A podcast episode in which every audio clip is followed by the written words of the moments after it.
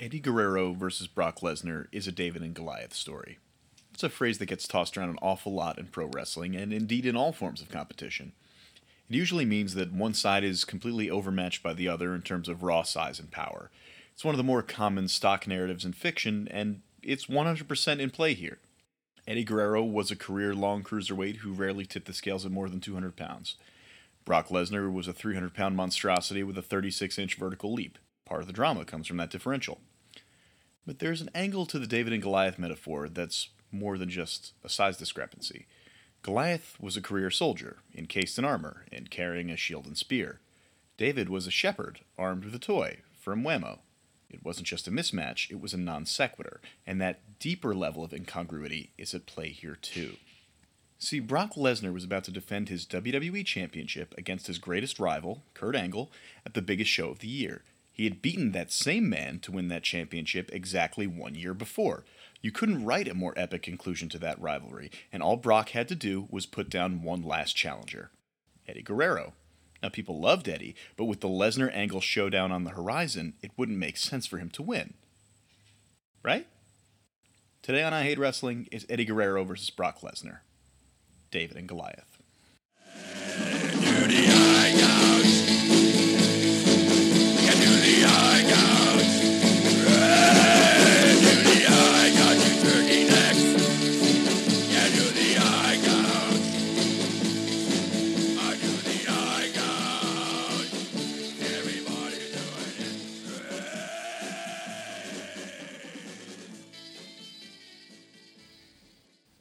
So uh, you would say that you're more of a Benicio del Toro mumbler, I guess. Yes. I, I'm. Uh, I've started recording, by the way. okay. That's great. Uh, we're gonna just start on just right, right in. Uh, I, I have more of a Kelsey Grammer thing going on. Okay. Good. Uh, frankly, uh, I would love to listen. I'm really mad. Marvel.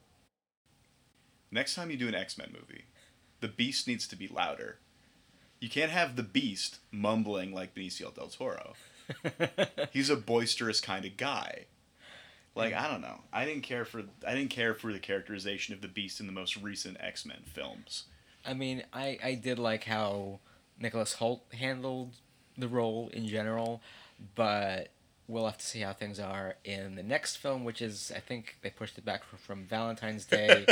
to never. of, of, no, Valentine's Day of next year, whenever this, Valentine's Day 2019 to like June, July, maybe November. I don't remember for sure. It, it's definitely later in the year.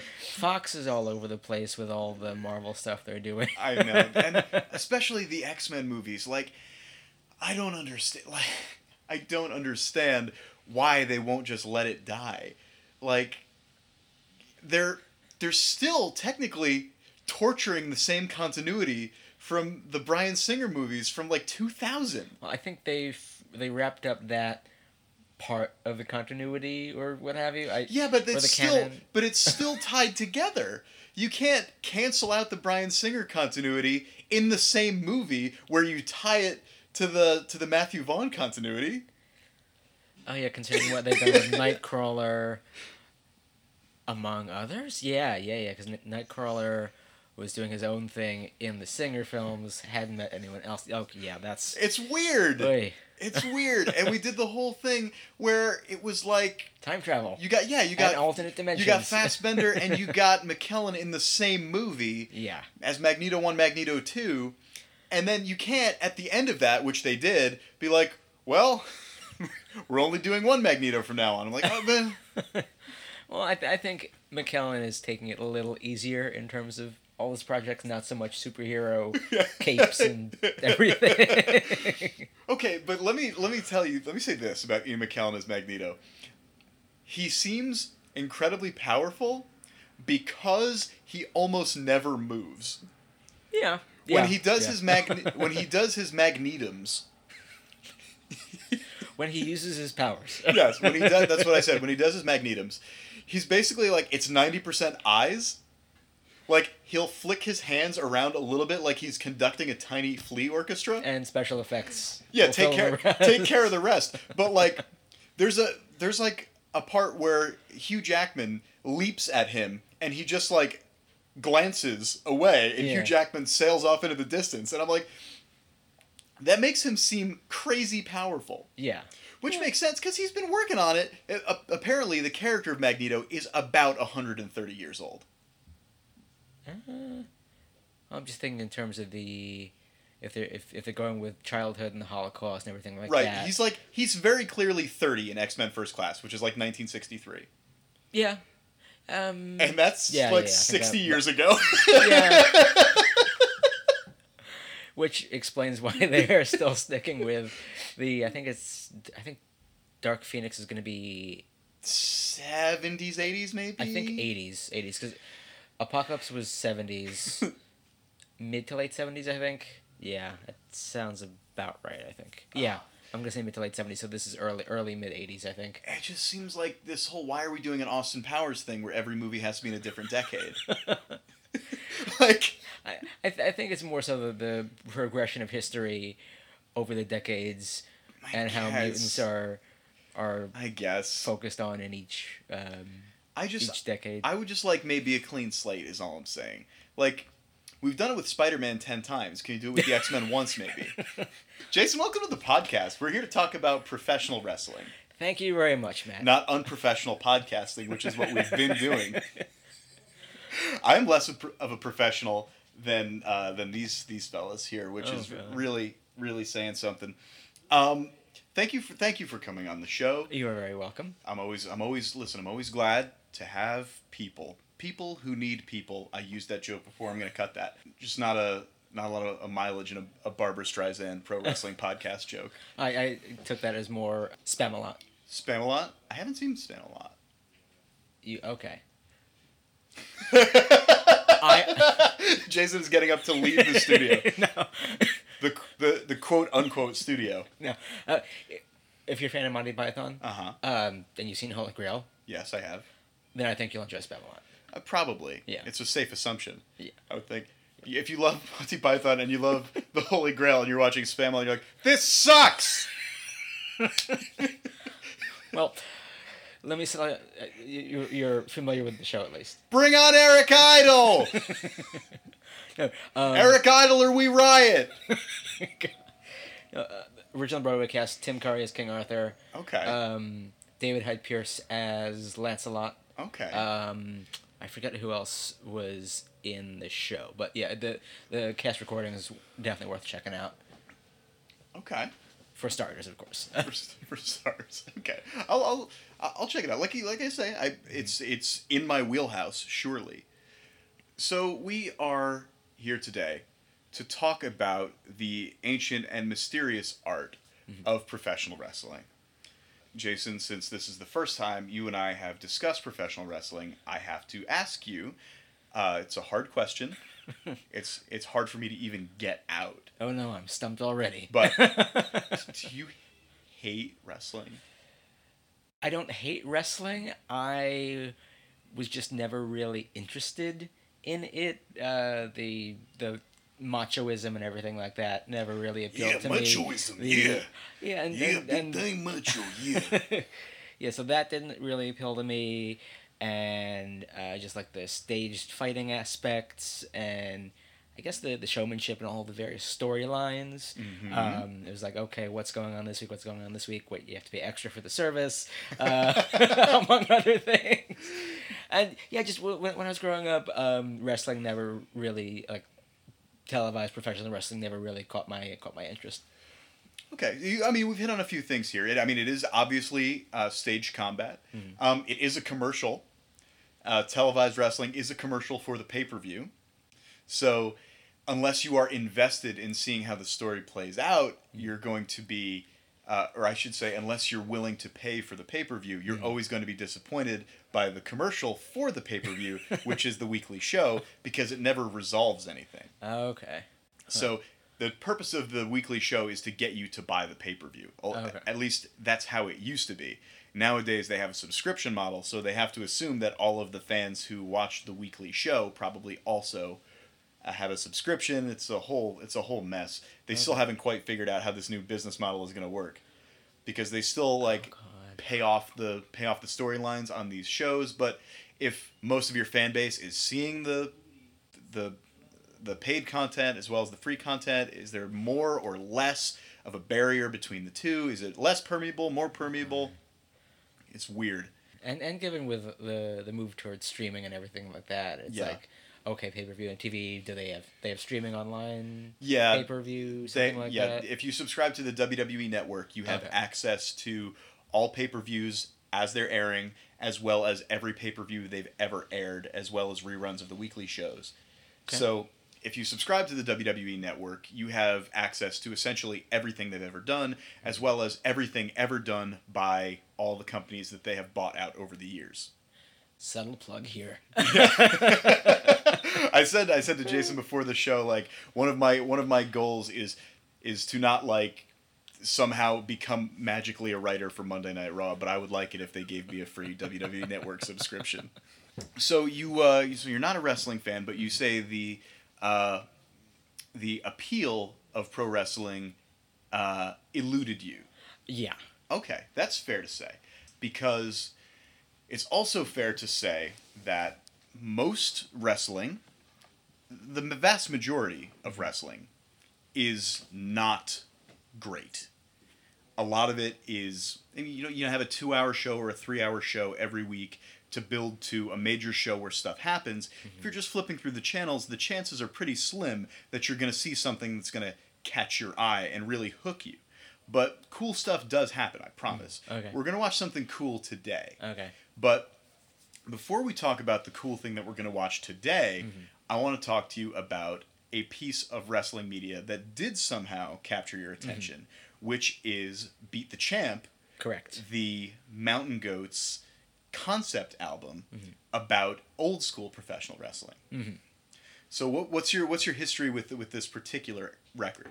Um, mainly caught my eye because it's Mountain Goats. Sure. Uh, I've heard. what was? I think I listened to a couple of their albums.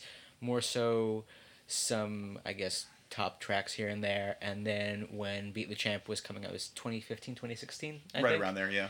Yeah. Um, the fact that like, okay, wow, that's Mountain Goats doing an album about wrestling. That's that's interesting. I wonder how it'll how it'll go. Um, so I listened to it. I I, I definitely enjoyed it.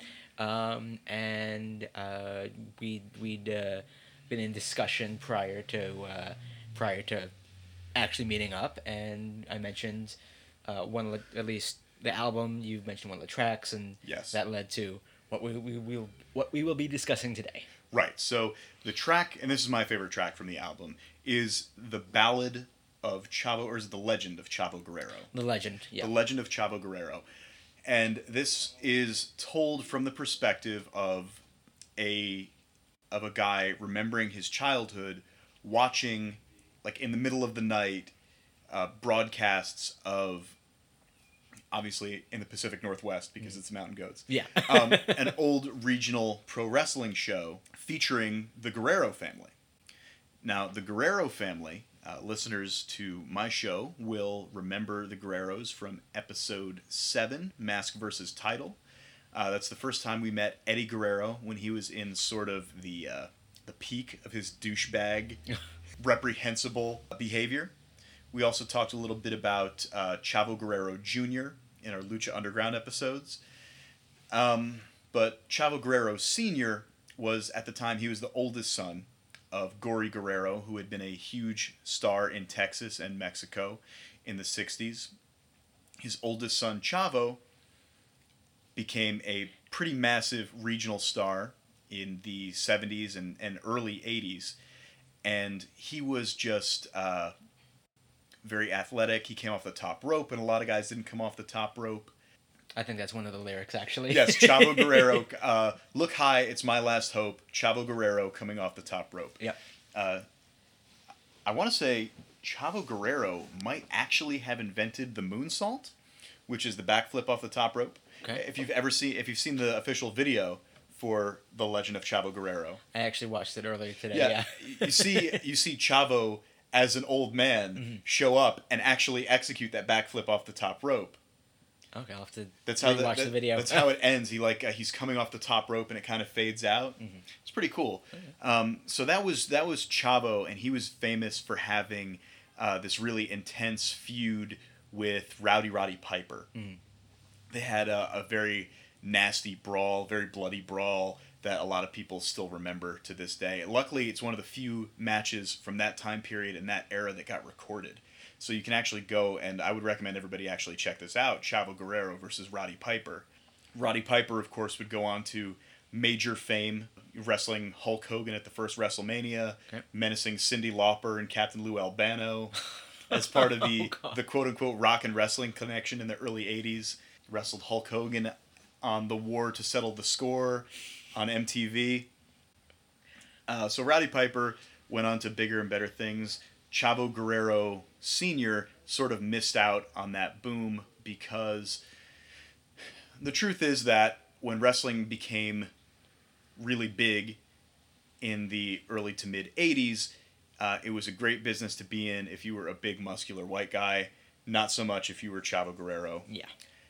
And that is sort of the narrative of the Guerrero family that followed through up until this point in time. We saw in the early 90s, cruiserweight wrestling became a really big deal. Smaller guys, uh, Eddie Guerrero, Rey Mysterio, Chris Jericho, guys like that came from Mexico and Canada and Japan mm-hmm. and sort of created this hybrid style that was very exciting, but they were still sort of on the on the undercard. Mm-hmm. They weren't considered to be on the same level as the big bulky heavyweight wrestlers. Mm-hmm. You're still sort of going by the Hulk Hogan model as to who the main event stars could be. Like John Cena. John Cena, yeah, very much like in the Hulk Hogan mold, right down to the catchphrases and the merchandise and the you know Hulk Hogan had you know train, say your prayers, take your vitamins, and John Cena has hustle, loyalty, and respect. It's all very much like note for note. And then also the, the hand wave thing. Right, the John Cena has the "You can't see me," Oh, okay. and Hulk Hogan had the sort of cupping his hand to his ears to listen Okay, to people. yeah, For so, it's very much a note for note sort of thing. Mm. And in the late '90s and early 2000s, especially in the early to mid 2000s, we'll mm-hmm. say, an interesting thing started to happen, which is that WWE bought out WCW, which was their main competition, and WCW had been the promotion that had this vibrant cruiserweight division with all of these smaller stars. Okay. And WWE started to figure out that people really liked these guys. And they started to put together that just because they were smaller didn't necessarily mean that they weren't marketable, that they weren't a draw. Kind of like a David versus Goliath type thing. Sure, yeah. I mean, there's always been money in David versus Goliath as a storyline, but in WWE at least, they always called WWE the land of the giants. You can have a David versus Goliath story, but ultimately Goliath stays around. Gotcha. Okay. That's kind of their business model. And at some point, they started to realize that some of these guys that they brought in were who were slowly building this following over years and years and years. Like I mentioned, Eddie Guerrero was famous in the 90s for being like an enormous shitbag villain. Again, listen to episode 7 if you want to hear about his quest to Okay. remove Rey Mysterio's mask. um, but by this point in the early 2000s, people were falling in love with Eddie Guerrero specifically. Uh, First of all, he has an incredibly compelling real life history. yeah. And also because he just has this incredible passion that's evident when he's when he's speaking and moving. He's like he's it's like he's on fire. And uh, I guess this is a good a good time as any to talk about the homework and your initial impressions about our two uh, our two antagonists, we should say, in this match today. So we've got Eddie Guerrero and we've got Brock Lesnar. So first, what are your impressions on Mr. Brock Lesnar? to be frank, the first clip at least, racist dick. Now you're only saying that because he hired a mariachi band. yes. And hired a mariachi band. Uh, said I think it was, it was he, he, They swam a long way to yes, get here. yes. It's like no, that, that's it's 2004. That stuff would not and should not fly today, let alone back in 2004. Right. Yeah. This Uh. is this is this is George Bush's America, Uh, and uh, and and Brock Lesnar is here on national television hiring a mariachi band to play for uh, Eddie Guerrero, who has won an opportunity to challenge Brock Lesnar for his WWE Championship. Yeah. So, in order to congratulate Eddie for this momentous achievement, he has sarcastically hired a mariachi band. Uh, and he does one of the worst dances I've ever seen in my life. yeah. yeah. No. No. Brock. No. You don't get the feeling that Brock has heard no a lot in his life. He probably needs to hear it more. He probably does. he probably does. Um, how would you describe Brock Lesnar physically? Fairly close to like The Rock in terms of just his build. Yeah, he's like an unfrozen Viking prince. Okay. Like I, I picture like like mighty Thor has become encased in a glacier, and they unfroze him and they sent him to college in Minnesota. Okay. and then they gave him some really just really horrible tattoos, and that's Brock oh. Lesnar. I'll go with that. This is before Brock Lesnar had his worst tattoo, which is just an enormous phallic sword right on his chest. Oh, because I was gonna say if it was a tattoo of himself on his chest, it's like no, No, he, he does. get that erased. He has a big skull on his back with like sort of emerging out of a tribal pattern. It's bad, and then he's got some more Uh. skulls like with horns on them on his arms. Oh god. Um, I will say this about Brock Lesnar: um, you expect his voice to be deeper than it is. Because Brock sounds like this, a little bit, kind of nasally. When I think of the name Brock, I think of Patrick Warburton. Oh yeah. exactly. Hey, you hungry? Think about making grilled cheese. so no, this is Brock Lesnar, not Brock Samson. Unfortunately. Yeah, unfortunately, Brock Samson. First of all, not racist. Second of all, uh, just a just a nice a nice guy and uh, great great at killing. so so that's so that's uh, Brock Lesnar, and what what did what kind of sense did you get of of Eddie Guerrero? It's definitely got a lot of baggage in terms of family history. Yeah. I think uh was it Brock was talking about addiction and Eddie was really really just mining that because of like from what you said his, his family history uh, I'm guessing his his own Yeah, troubles and past as well. Yeah. Um, so yeah, he's he's he definitely has a lot more writing on it from a from a personal standpoint than Brock does. With Brock, from the sounds of it, it's just another fight where I'm gonna just whoop this guy, and with Eddie, it's like I have something to prove. I got this legacy, uh, uphill battle, everything like that. Yeah, so that's that's a good point. We should talk a little bit about the career parallels, or uh, not really parallels. Their careers in parallel and how they are not really the same journey. So uh, you can probably tell that uh, Brock is quite a bit younger than Eddie. First of all, Brock Lesnar's like 25 here. Oh my god. Eddie is maybe 35, Okay. and Eddie had been wrestling since he's like I don't know 15 years old. Okay. Started out wrestling for his dad, tagging you know in a tag team with his brothers, mm-hmm. and it took him until the mid 90s to really get anywhere. Mm. And at that point, he was doing probably the best physical work of his career, but people just weren't looking for somebody of his stature to be a main star. So he was sort of toiling away, underappreciated, and just pushing himself. He developed uh, he developed an addiction to painkillers. He got into a car accident. Came back from it too soon to try to get back in the ring. Uh, leaned on painkillers again to try to get Oh, to get healthy. He says in that in that clip, he was in Minneapolis when he passed out in the shower in the locker room, and they took him out of the like they had to carry his body out of the shower and took him straight to rehab. Oh god. And he said then he's he had two years where his life just fell apart. Mm-hmm. His wife left him, took the kids, and this is all real stuff. This is Eddie Guerrero the person, not necessarily Eddie Guerrero the character. We are blurring the lines Mm-hmm. Yeah. Yeah. to create this this backstory, and he's made it back all the way. This improbable, it's not only is he a physical underdog, he's an underdog in the sense that he shouldn't have even survived that car accident, much less the subsequent drug addiction, much less getting his life back on track to the point where he's now wrestling at the highest levels again, where he's earned back the trust to be uh, to be in this position. The company has this faith in him. He's got his family back.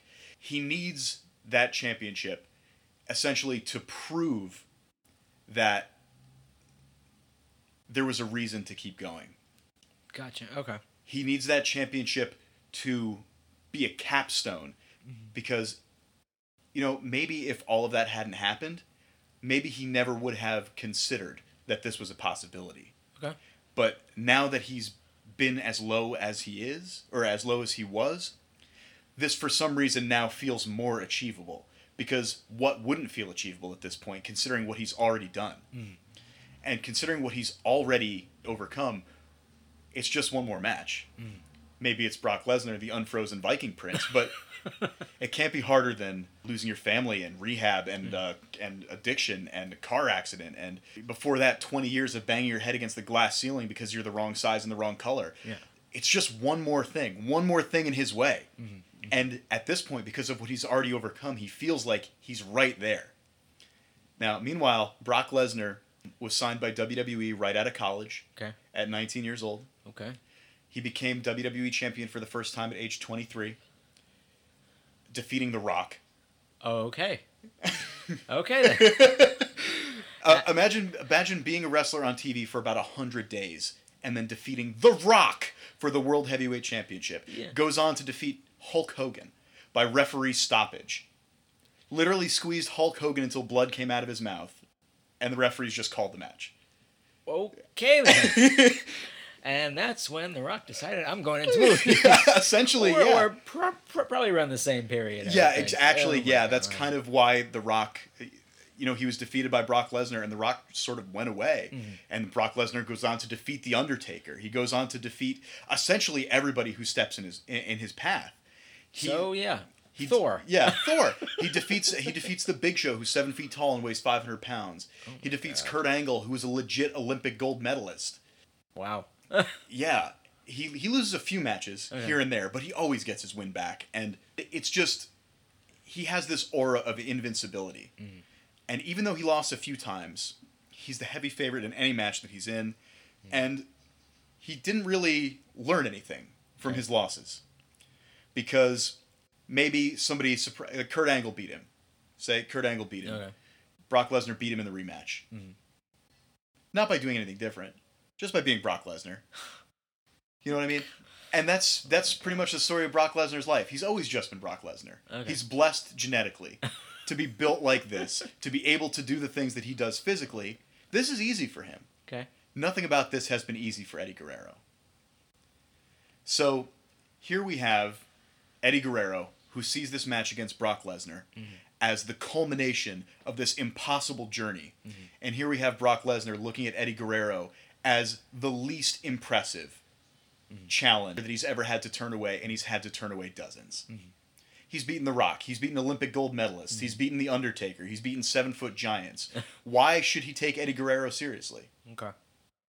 And that's the fundamental conflict here. Okay. What do you think? Is that a, is that a compelling narrative? I, I would definitely say so. You're on Team Lesnar, right? You want to see Brock really just destroy this guy? you want to see Brock just fuck this guy up in 20 seconds and call it a day?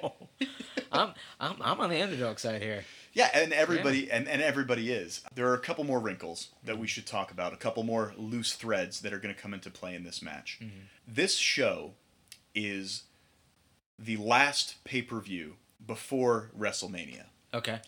Meaning that at the end of WrestleMania 19, Brock Lesnar defeated Kurt Angle Yeah. to win the WWE Championship. Gotcha. Just before this match tonight Mm-hmm. that we're about to watch, Kurt Angle won the right to challenge or the WWE champion. Okay. So the implication there is that we're doing a rematch of last year. Gotcha. and Kurt Angle and Brock Lesnar had had a long-term rivalry, Mm-hmm. And it would make sense for that to be a rematch, a big rematch that would be worthy of WrestleMania. Yeah. Eddie Guerrero would be sort of a non sequitur. Mm-hmm. he's got this great underdog story, but there's no pre-existing rivalry between Eddie Guerrero and Kurt Angle. Mhm. There's really no pre-existing rivalry between Eddie Guerrero and Brock Lesnar. Yeah. Uh, it feels like Brock Lesnar and Kurt Angle is destined to happen.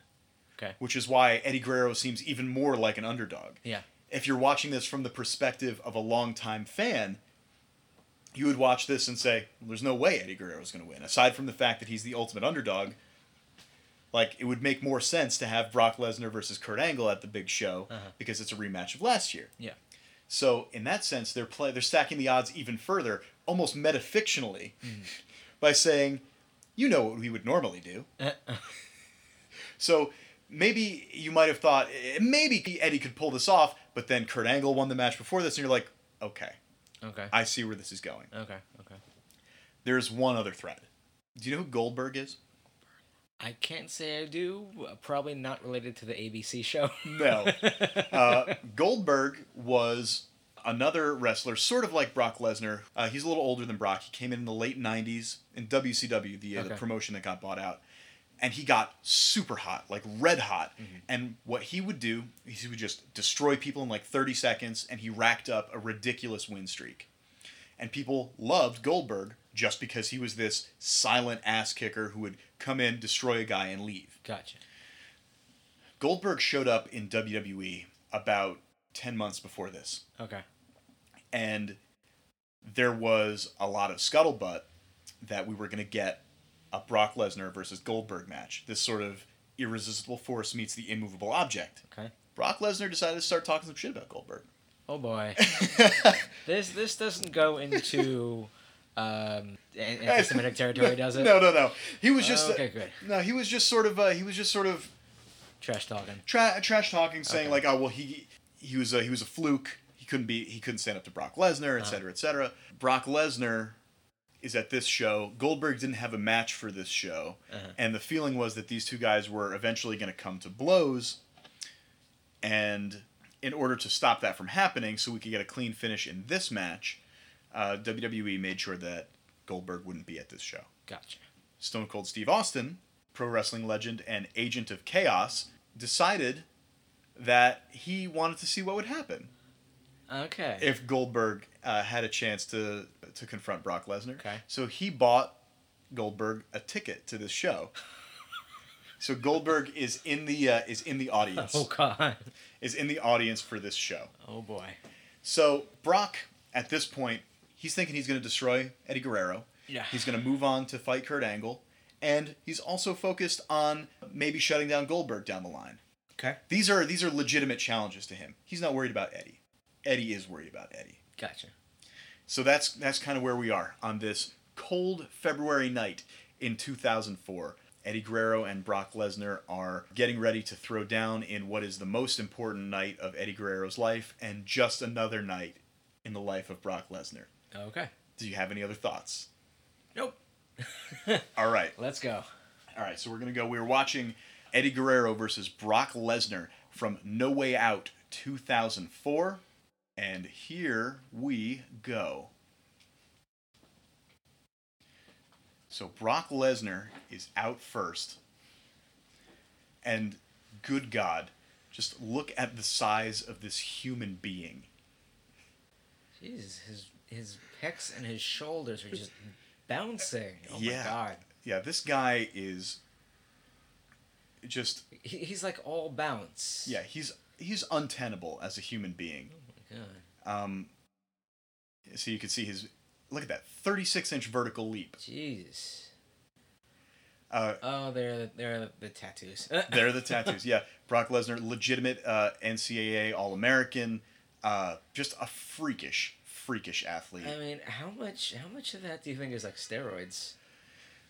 Uh, quite a bit uh, as far as the size goes, but Okay. Brock Lesnar is also just a monstrous human being. Like, grew up on a farm in uh, in South Dakota, Okay. just moving 200 pound weights Okay. He gave an interview one time where he talked about how he doesn't exercise in a gym because he doesn't need to be able to move 500 pounds once. He needs to be able to move 200 pounds as many times as he needs to move 200 pounds. Huh. Okay.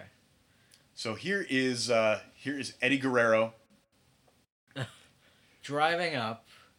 in a ridiculous lowrider. Oh my god, it's like straight out of, straight out like a. Oh god. Cheech and Chong. Yeah, Yeah, bouncing convertible slash roofless Yep. lowrider. with with in fact fuzzy dice. Yeah, So hanging on the mirror. yep. Uh.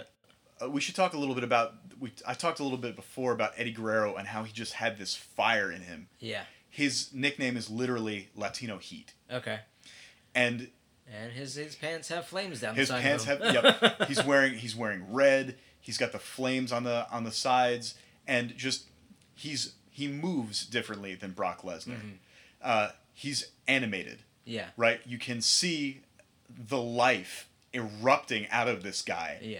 And you could see just how excited he is to be here. Yeah. And yeah, there for a second, Dolph. Look, sorry, Brock.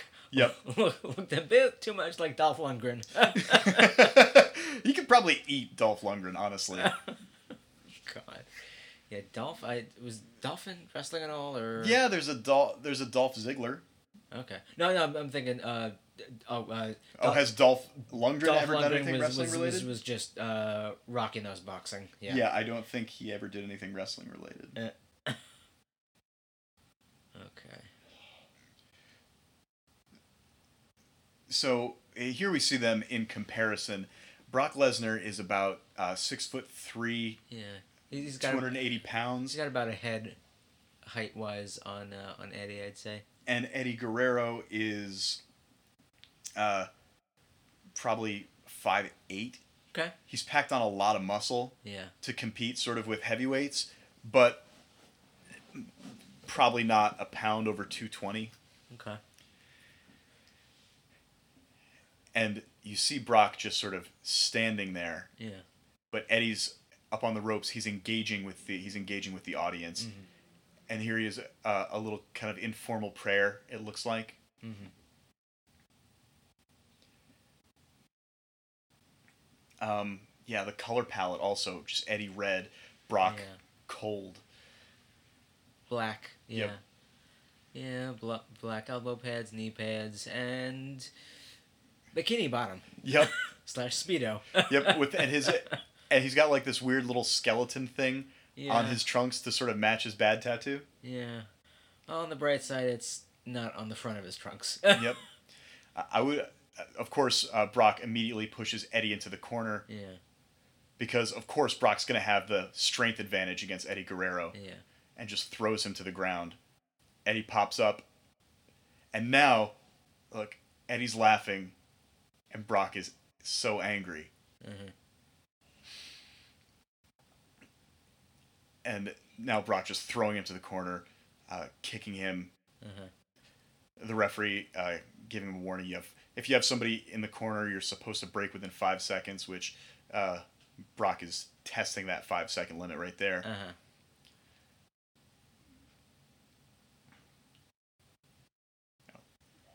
Throwing Eddie, Yeah.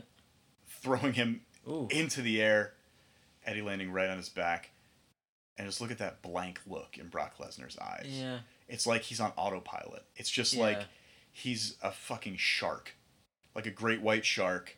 He's a predatory animal, and this is what he does. Well, if you want to go back to like, eh, not really wrestling wise, but it's like a megalodon. Yes, exactly. yep. And we see here Eddie still has fight in him. He's uh he's he's landing these punches on Brock, but Yeah. uh, it's just not having an effect. and Brock is landing hits on Eddie. right. Throws Eddie into the corner again. Eddie Ooh. blocks it a little that, was, bit. that was a good shoulder block there. Yep, and now Eddie uh, firing back with these with these jabs, but then takes a knee to the stomach and collapses again. So Eddie's problem obviously is going to be building any kind of momentum against this guy. Yeah. You could hit him with these strikes, but obviously, uh, again into the corner, Eddie gets his feet up, and now up on the top rope, Not jumps at Brock. top, but- oh, oh God! Oh, ooh, ooh, legs, tight, tighten your legs. J- ah, So Eddie he- jumped off the top rope to try to catch him with a, a head scissor, yeah, and Brock just sort of just stopped his body weight in midair, Yeah. spun him around, and threw him like a sack of potatoes. I mean, if, if Eddie could have brought his legs together a little more, he could have gotten him in a decent uh, headlock of sorts. Yeah. Head scissors, and Eddie just took an, a nasty suplex. Again, Ooh. another overhead suplex. And Brock is just. Remember when I said he grew up on a farm moving 200 pound weights? Yeah. This yeah. is. And this is him as a grown man weighing nearly 300 pounds. He can throw Oh, Eddie like this all day. And at this point, this is pretty much the worst case scenario for Eddie. And you would imagine exactly how Brock imagined this would go. Yeah. this this this poor guy according you know in Brock's line of thinking didn't even deserve to get this shot against him Uh-huh. and right now Brock is proving that Uh-huh. by just sort of taking him to the woodshed Yeah. Uh, massive knee lift and Eddie just crumples to the ground Oof. and again just those sort of doll eyes not to Yeah. go not to go jaws again but just black eyes like Yeah. a doll just yeah. Now taking a moment to just to just sort of belittle Eddie Yeah, it's like I mean Eddie, you could easily pants him. Uh, shot to the abs, head, not quite fazing. Uh, Yep. And of. again, he, he landed a couple blows and Brock just put him down again. yeah. At this point, you get the feeling that Brock could end this match at any time, but he doesn't want to beat Eddie. Again, another one of these massive suplexes, overhead suplexes. And off the stage. Yeah, Eddie just rolled to the floor. But Brock at this point isn't trying to beat Eddie. At this point, he's trying to break Eddie. Yeah. He wants Eddie Guerrero to feel ashamed for having attempted to challenge him. Mm-hmm. He wants Eddie to feel stupid. He wants to invalidate Eddie's entire quest for redemption, mm. essentially, which is fucked up. Mm. it would be it would be embarrassing enough for Eddie if he got this far and Brock beat him easily. Yeah. But Brock wants to compound that, make that worse, make Eddie suffer in shame for having attempted this, mm. and and now at this point, uh, Eddie is outside the ring. He has ten seconds to get back inside the ring, mm-hmm. And Brock Lesnar is literally just kicking him, bu- Yeah. just trying to win the match in sort of the cheapest way possible. Yeah. Just to he can't even get back in the ring Uh-huh. to suffer the indignity of not even being pinned or made to submit. Like you just you couldn't even get back in the ring after you fell Yeah. out. Uh, and Eddie there Headbutts in the in the, in yep in the in the midsection jumps up and drags Brock's throat down across that top rope, and now Uh. and now grabs his leg. Brock Oh my god.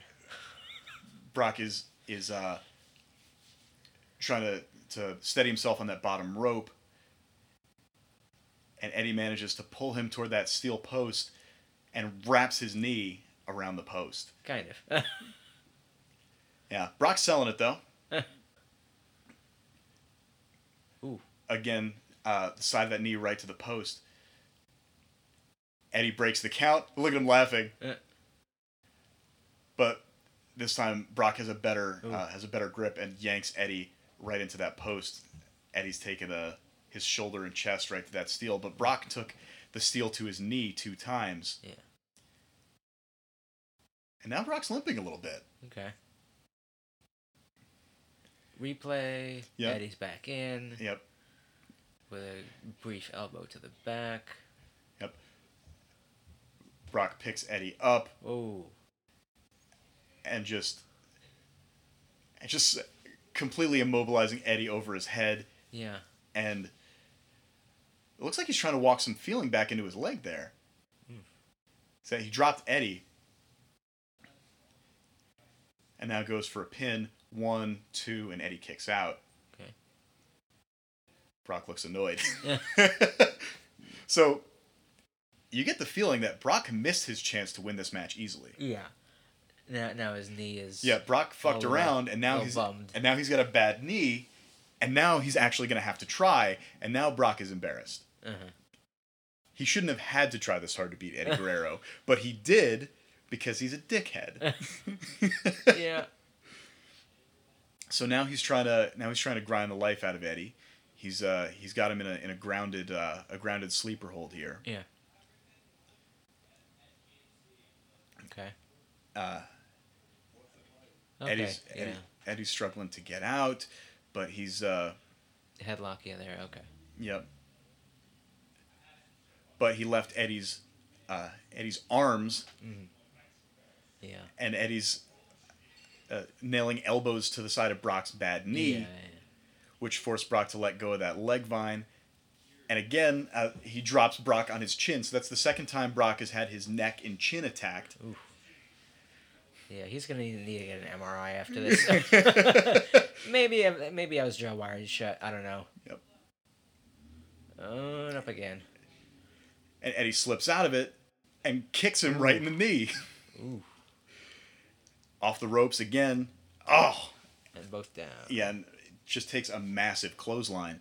But at this point, uh, I love the I love the sort of visual language here, where you like you said they're both down. Yeah. Brock hit a desperation clothesline. They Uh-huh. both fall to the ground, and they're sort of in the same position, Yeah. which is a nice visual way of showing that the playing field has been leveled here in a way that was unexpected. Yeah. Um, Brock with a another suplex just dropping Eddie, Hmm. but this time Brock is having a hard time getting to his feet. Oh yeah.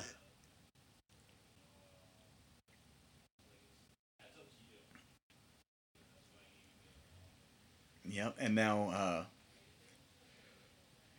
he's he's trying to get up to continue this assault on Eddie, but his knee is really bothering him at this Yeah. point. And at this point, I think it's probably uh, it's probably fair to observe that Brock's entire game plan, which Yeah. is moving somebody's body weight over and over and over again with Yeah. those big overhead throws, is completely dependent on his ability to have a strong base. Yeah. He maybe if he has a if he has a bad leg can continue those throws, but if he's got one bad leg, he's gonna keep tweaking that knee every time. Yeah. So his entire fighting style, you see here, he's uh, he's Ramming his sh- head and shoulders. Ooh. yeah he's he's ramming his shoulders right into Eddie's midsection, but he's generating that power with his leg. Yeah. His entire fighting style is based on oh Oh. Oh, so he uh, he just ran for another one of those big knees in the corner. Eddie ducked, and Brock fell right over the top rope and landed on his knee. Yeah. So at this point, Brock has essentially blown it. yeah he's he's he's beaten himself. Here's Eddie with a big uh, flying body press over the top, knocking Brock back down. And look at this in the replay. Yeah. There's uh there's no way that didn't hurt his knee. I mean. Yeah. Sure this is predetermined we're all Yeah. we're all playing a role here Yeah, but if and- you weigh, and- if you I'm weigh sure- 300 pounds and you go over the top rope like that and land on your knee there's no way it feels good Yeah. I mean, I'm sure he's practiced falls, of course. i doubt he's And- and- i doubt and- he's practiced that particular fall so many times I, I mean, I'm, I'm sure to a, some extent he's he's practiced taking certain falls from certain heights, rolling out things like that. So so at least that would likely lessen the impact on his knee, but still, that would that would really really sting, for lack of a better word. yep and uh now they're both back in and eddie going to work on that knee Mm-hmm. Oh, and Brock went for another big clothesline, missed, Oh. and Eddie drops Brock with a suplex, and Brock apparently tweaked his knee on the landing again. Oh God, he is not having a good time with his knees today. Yep. Uh, I think he's gonna need uh, some knee surgery next. Oof. So uh, Eddie uh, sort of went for a for another charge there Brock, and Brock took a page out of Eddie's book and Yeah. lifted him up and dropped him sort of neck and chest first on the top rope, Yeah. which is, if you recall, how Eddie initially took control of the match. So, if nothing else, Brock uh, one, two, and Eddie kicks out. Uh, Brock unable to secure a victory here, but sort of. Uh, Brock seems to have learned a little something from Eddie Guerrero, that counter at least. Yeah. But despite that, he doesn't seem to have learned that he should take Eddie Guerrero seriously Yeah. because he was just sort of standing over Eddie and berating him, and Eddie, who is let us not forget like a 20 year veteran of wrestling, managed to grab his leg. Ooh, ooh. Snake himself out. Yeah, so Eddie's Leg lock. Yeah, Eddie's got him in what's known as a step over toe hold face lock. He's bending Brock's knee in a way that it's not supposed to bend, and he's combining that with uh, Pulling his head Yeah, slash a- nose back. yeah, a, a, a chin lock, a cross face Yeah. chin lock, and Brock is able to leverage his arm strength to keep Eddie from from wrenching back on that jaw, Mm-hmm. But he's left Eddie the control of that knee, and Eddie just stomps it to the ground. Brock Lesnar. What what this is really coming down to is he takes more of these vicious kicks to the knee and he pushes Eddie away, but he's just he's got no real way to defend himself at this point. Brock Lesnar has no experience fighting from underneath. Yeah. Or with a bum knee. Yeah, or with a bum knee. But in any case, Brock Lesnar, like I said before, has gone into every match in his life as a favorite. Yeah. He has no experience uh, not being in control of a fight. You have to consider the psychological, uh, the psychological implications of this. Yeah. Brock Lesnar doesn't know how to respond in this situation. Yeah. Eddie does. Eddie's wrestled a lot of matches. He's a, he's been a favorite in some matches. He's been uh, he's been an underdog in some others. He's an underdog here. Yep. But Brock Lesnar has never been an underdog. Yep. He's never had to fight from underneath. And Eddie takes him out with a drop kick right to the forehead. And again, back to this back to this knee. And Brock manages to shove him away. Um, the only attacks Brock has managed to do in the last couple of minutes are like desperate shoves. Yeah. Um, Oh, and overhead suplex. and overhead suplex. Um, he can't get to his feet, but just to remind us that Brock is still a very dangerous opponent. Eddie uh, got too close and got caught with another one of those suplexes. Just lest we forget that Brock is uh, he's a wounded lion, Yeah. but he's still a lion. Yeah.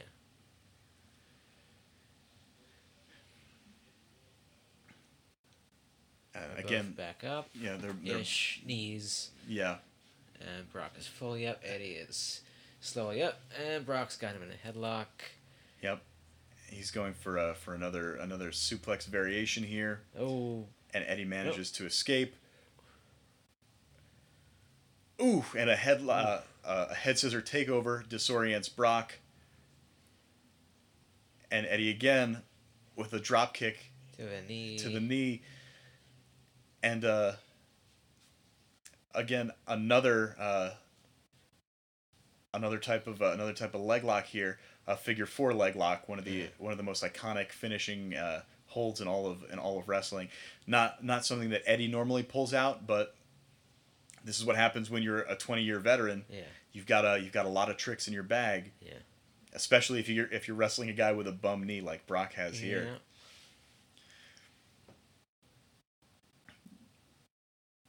And Brock just sort of flailing his arms trying to Yeah. get loose.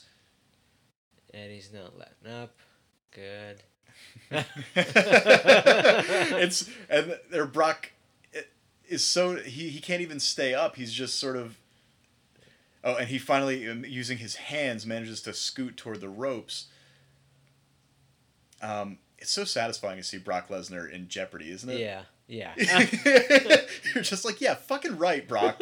it's so he's so he's he's panicking. He has no idea how to react in this Yeah. situation. and Eddie's thankfully just out of reach. Yeah. Eddie's so so smart, so experienced. He knows exactly what he's doing, and Brock manages to reach the ropes. And uh, again, Eddie has a couple seconds to let go, which he does. Okay. But Brock was in that hold for almost a minute. His uh, his knee is in bad shape right now. Yeah. Eddie is also in not great shape, but Oh, and back to the knee. back to the knee. Yeah. He's just destroying this uh, this Yeah. this guy's fucking knee. And sweeping the leg with the knee from behind. Yep. And again, another figure four variation here. This time, cranking on the lower back, Ooh. using the knee. Ooh. And switches it up again to go for that uh, that STF, the step over toe hold face lock. Look at where his leg is. That's not Oh where legs God. are supposed to Yeah, be. no. That is definitely true. yeah, Brock's. Uh, Not tapping out yet. It's like his foot is parallel to the mat. yeah, Oh, and he manages to just using that gorilla strength, just sort of roll Eddie off. just yeah, roll out. You have to imagine how how much strength it's got to take for Eddie to just hold Brock in Yeah. place. Oh, and suplex again. And another suplex, but each time Brock hurts his leg a little bit more, I think, on these suplexes. Yeah, And now uh, both men are down. Uh, they have to answer a count of 10 or the, the match ends in a no contest and Uh-huh. Brock will retain the championship. okay. Eddie back to his feet. Ah, probably going for another one of those drop kicks, but Brock catches him and just drives him right down to the mat. And Again. get up. Oh, come on. crawling over for a pin. One, two, and Eddie kicks out. Ooh, And he can't even believe it. He goes for another pin immediately. One, two, and Eddie kicks out. he yeah, he pins him. Eddie kicks out at two, and then out of frustration, he just pins him again and just like folds his entire body up. uh, Now, uh, Brock is back here uh, attempting to to squeeze the life out of Eddie again. Yeah. This time, it's not a sleeper hold; it's a cross-face chicken wing Okay. because again, Brock learns a little bit at least. Yeah. He's immobilized Eddie's arm so that Yeah. Eddie can't elbow him in the bad knee. At the very least. Oh, and he's gone back to the he's gone back to the sleeper hold, oh, yeah. which means that Eddie can. Eddie elbow can attack that knee. Come on. Which just it shows you that Brock Lesnar is maybe getting frustrated. Yeah. You're not going to beat a guy with like with a chicken wing, but you might beat a guy with a sleeper hold. So he uh, he had a move where Eddie wouldn't be able to hurt his bad knee, and he gave it up Yeah. To try to win the match, Yeah. which goes to show you that Brock Lesnar is scared at this point. Yeah. And that's exactly what happens. Eddie elbows that knee, and now he's very slowly getting to his feet. Elbows, Elbowing his, his Yep. stomach. elbows to the midsection. And Ooh, he, he Brock takes a head to the head to the corner. yeah, so that was that was a, a pretty creative move. Uh, Brock thought that Eddie was trying to fight his way to his feet, so Eddie dropped to his knees, and he yanked Brock down with him, who just smacked his face into the corner post. Oh, and uh, Eddie went for a top rope drop kick, and Brock just collapsed to the mat. Dodged basically. Yeah, dodged, but it wasn't a graceful dodge. Yeah. it was like, oh shit, and he kind of fell to the ground. Yeah. Yeah. and now Brock just staggering over to Eddie, limping over. limping over, and he manages to get him, uh, get him up with another suplex. Yeah. Grabs his knee on the way down again. He's like, it's Ooh. yeah. Brock is nose. he's Ooh. bleeding from the nose. Eddie may have broken his nose when he dropped his face into the corner Yeah, there. he's gonna really need to get a head X-ray and yeah, knee X-rays, as well. to be Just MRIs. Yeah, Brock Lesnar is MRIs all around. yeah, not he's not in, he's not in great shape. Um, and at this point, he's he's just got him in a uh, a, a waist lock, and he's just squeezing the life out of him. This is how he beat Hulk Hogan. Uh-huh. Just sort of squeezed him around the midsection until Yeah. he couldn't uh, he couldn't continue. Yeah. So. God, he's he's got blood everywhere. Yeah. He's got blood from his nose. He's got a little bit on his shoulder. Yeah. Uh. It's not looking great for Brock. On the bright side, he's not bleeding out of his ears. That's true. That yeah. would be well, bad. look at all that. Look at all that scar tissue around his ears. Brock's got some nasty cauliflower ears, Uh, which is why you wear uh, you wear headgear Ah, when you're an amateur wrestler, yeah. which Yeah. Brock apparently did not care to do. Yep. Cauliflower ear. Oh my god. Yeah, that's what he's got. Huh. So he's uh Eddie's working his way up. Yep. Brock still got the squeeze on. Yep. And it, oh man, Oh, uh, it just gets a gut wrench suplex. But Eddie, have you noticed just the quality of facial expressions that Eddie Guerrero pulls? Yeah. And all these close-ups. Brock, Brock has some good facial expressions too, but they're mostly just like screams of rage. yeah. With Eddie, you get Yeah. like winces of pain. You get little smiles when he Yeah. feels like he's doing well. You get looks of worry. He's really a good, a good physical actor. Yeah. And Brock's got him in like a gator roll at this point. Okay. Just a rear waist lock, and he's just rolling him around Mm-hmm. to try to disorient him. And now he's going for uh, looks like maybe another, another sleeper hold. No, he's just gonna try to squeeze the life out of him again. Yeah. So That's more of a chest squeeze than a uh, midsection squeeze. Okay. Eddie's getting back up again. On his knees. And again, look at Oof.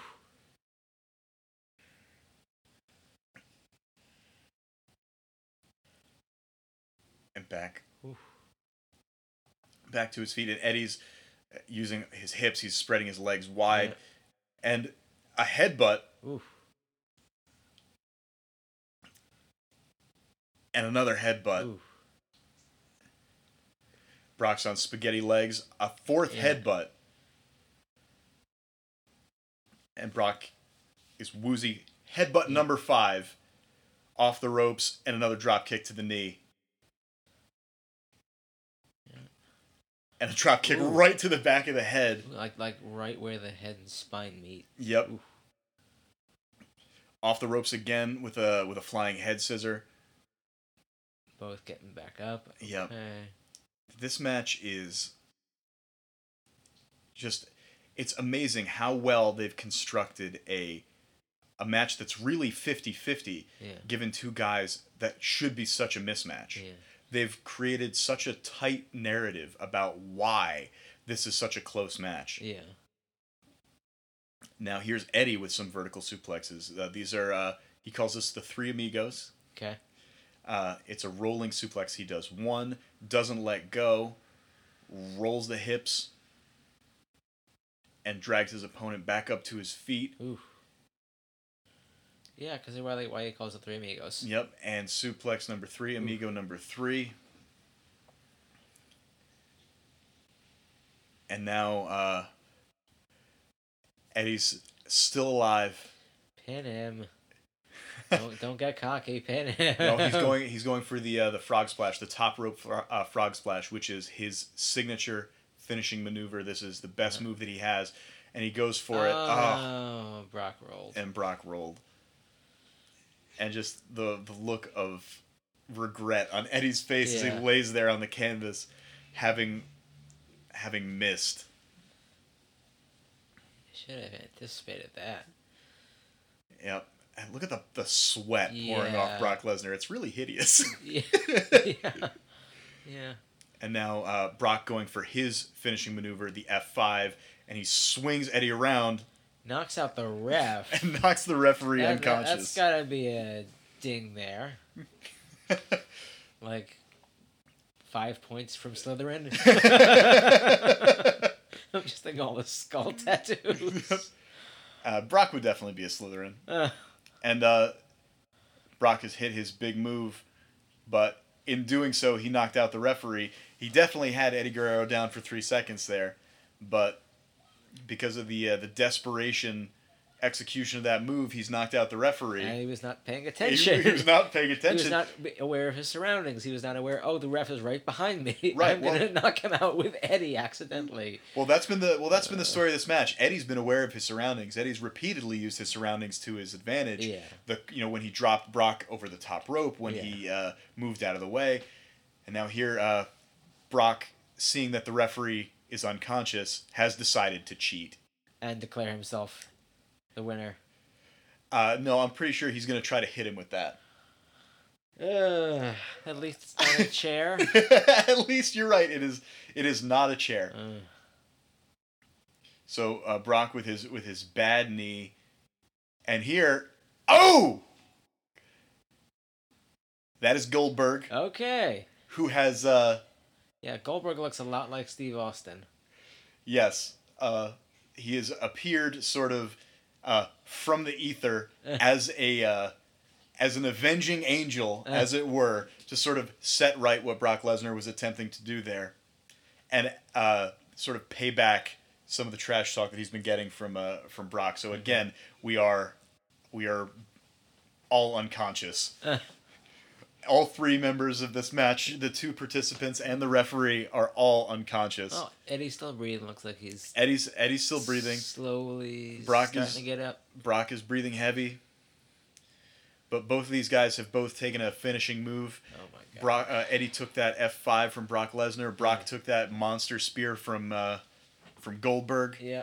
and uh, Goldberg has now left the ring, and Eddie going for the pin. The referee crawling over one, two, and Brock escapes. Ah. and the referee apparently using up all the consciousness he had left is once again out. Eddie looks down at the championship oh no. and smiles. Eddie uh, has never been afraid to cheat. Uh. Eddie always said, uh, "I lie, I cheat, I steal, but at least I'm honest about it."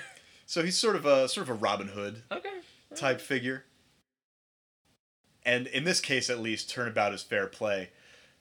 Brock was gonna hit him with that with that belt, so why not? Okay. And here's uh here's Eddie. He's got that. He's got that belt. He's just just waiting for Brock to stand up so he can hit him right between the eyes. Oof. And Brock staggers to his feet. Eddie charges. Oh, Brock ducks. Oh. And once again, Brock lifts up Eddie, slowly giving his bad knee, going for that F5 again. And Eddie counters and drops Brock right on his head. Oh. Right on top of the. Right on top of the Belt. belt, which Uh-huh. Eddie Eddie flings out. He he scales the ropes. The entire arena is on fire. Like everyone's on their feet. Frog splash Oh. hits him square in the chest.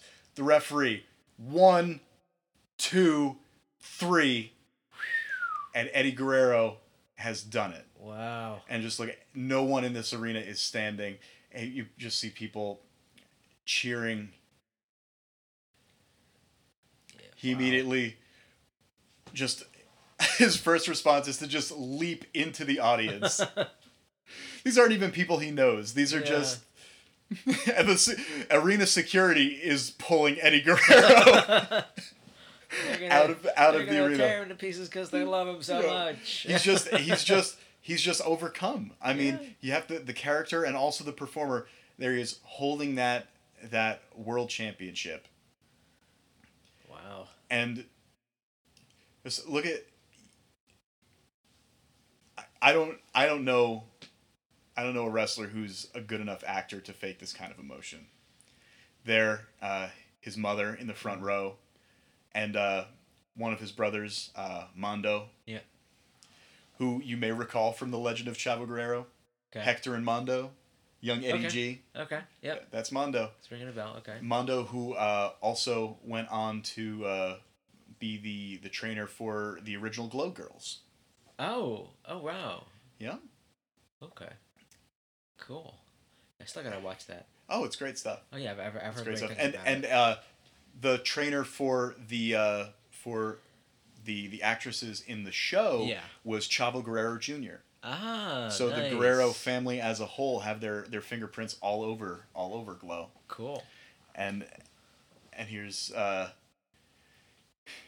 Eddie sort of just hoisting up the uh, his his world heavyweight championship, his WWE heavyweight championship, And, and, the, the California, flag, which is weird because he's from Texas, but I think they're in California, so I think maybe he thought it was a Mexican flag. At Yeah, first, so he was like holding it up, and then he was like, I "Oh wait, this is like okay," state. and then he like goes and Wrong gives it to his mom.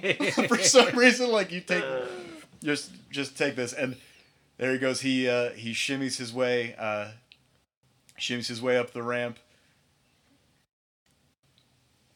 and uh, Handshakes, handshakes. handshakes. That you see that one guy holding a sign that said "It's your time to die, Latino Heat," Oh God. and even he looked thrilled that Eddie uh, that Eddie pulled this out. And look at Brock, just has no idea how to react. Yeah. And Eddie on his knees with his championship, kisses it and holds it overhead. And uh, that's the end of the match. Okay. So, what did you? Uh, so so so what did you think? This was this your first uh, your first ever full pro wrestling match? Uh, yeah. Yeah. I think so. So what did what did you think? What were your what were your overall your overall thoughts? Uh, I, I definitely have a little more appreciation for the fight choreo aspect, Yeah. considering all the I, I I could easily see which hits were uh, exaggerated. Yep. There's that. Sure. Uh, yeah, I can make that out.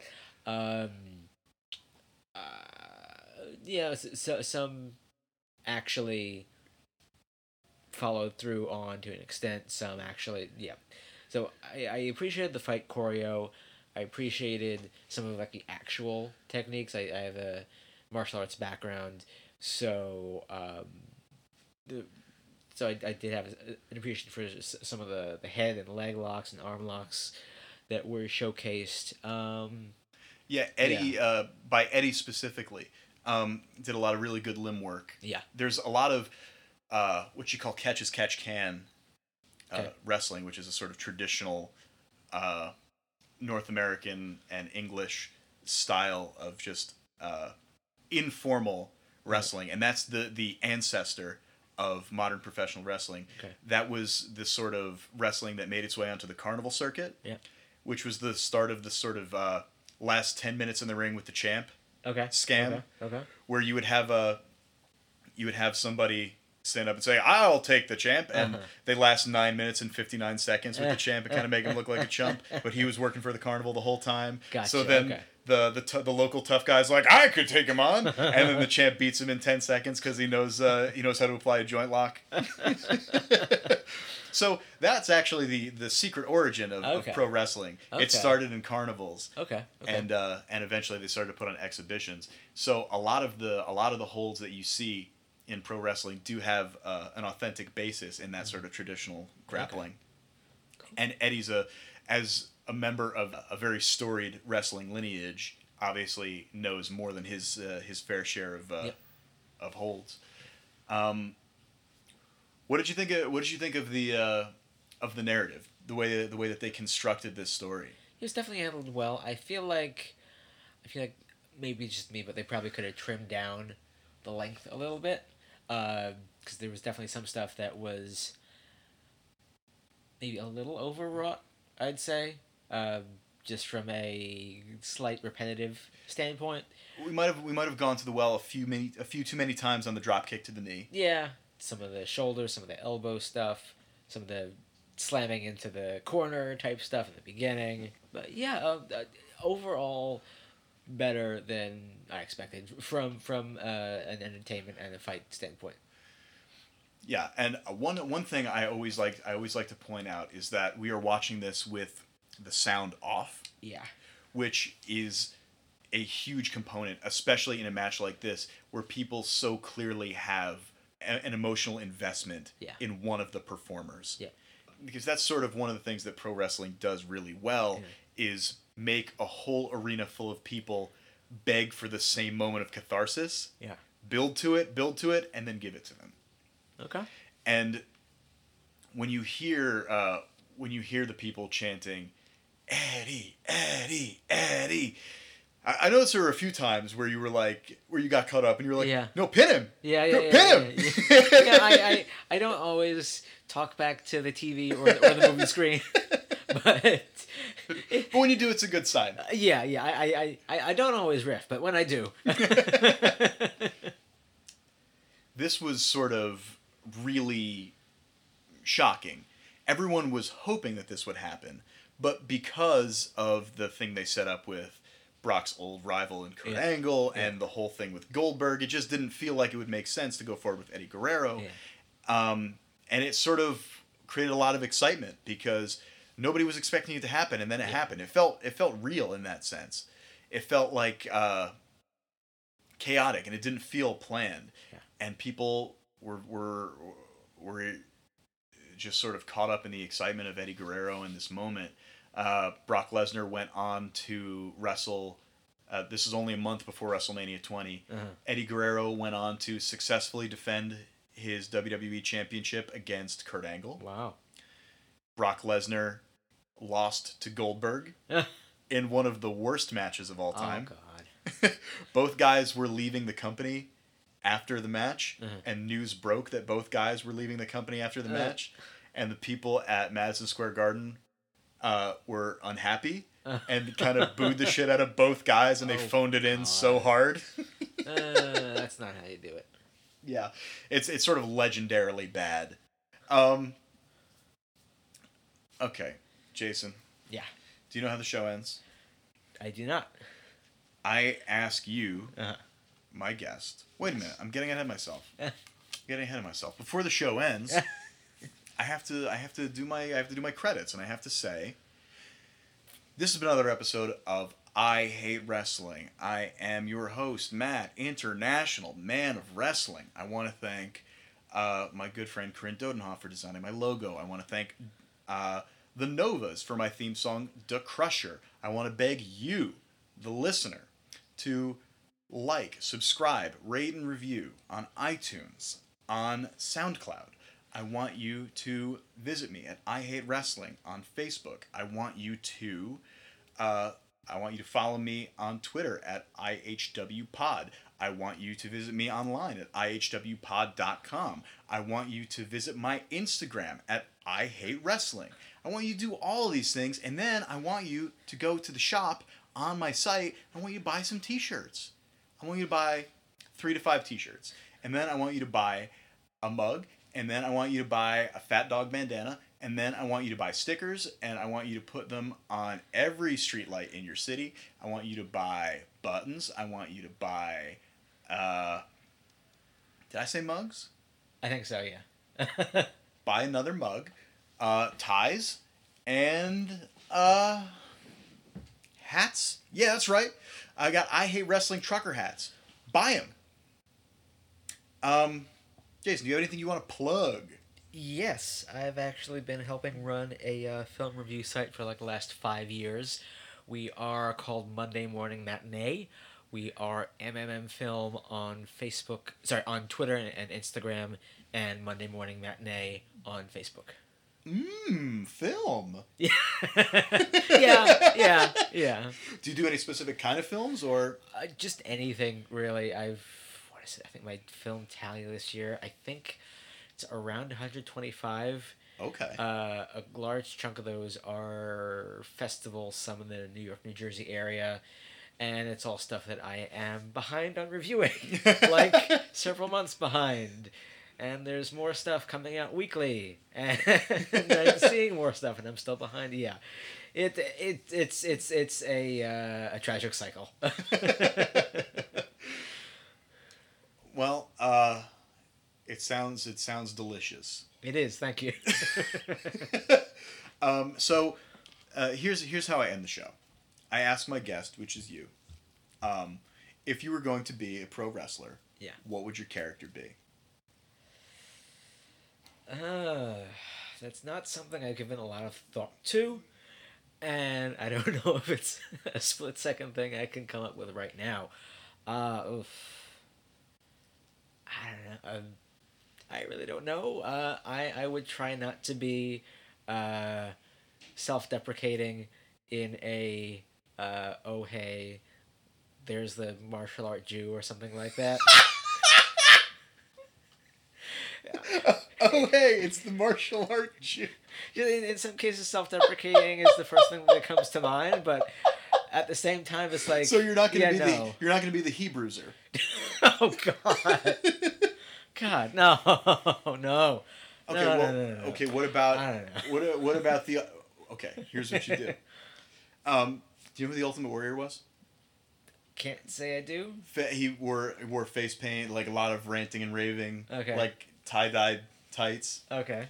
Um, I was gonna say you could be like you could be like a wild man, unpredictable character, and you could be the unorthodox Jew. No. It's a real wild card, you know. Uh, Okay. Uh, what about we could do something? We could do something in the in the in the in the film okay. in the in the in the film vein. Okay. Um, what, would be a good name for a, for a pro wrestling film critic? Uh, I mean, the main thing like wrestling and film wise that comes to mind is Mickey Rourke. So- you should just be Mickey Rourke. That should be your character. Mickey, yourself- Mickey Rourke. Then. get, yourself a leather a leather vest and a leather cowboy hat, and also some leather pants. I do not wear that much leather ordinarily. No, but this is this is these are character clothes. and you should you should just spell it differently to to avoid to avoid any kind of legal snafus. It's like M I K K I. No. Mick, Mickey with a three instead of an E. Mickey with a three. Mick, Mick three. Mick three. yeah.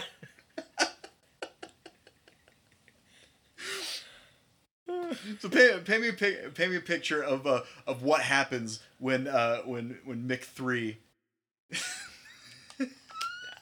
I don't know. has to has to throw down. I can't give you anything apart from the name right now.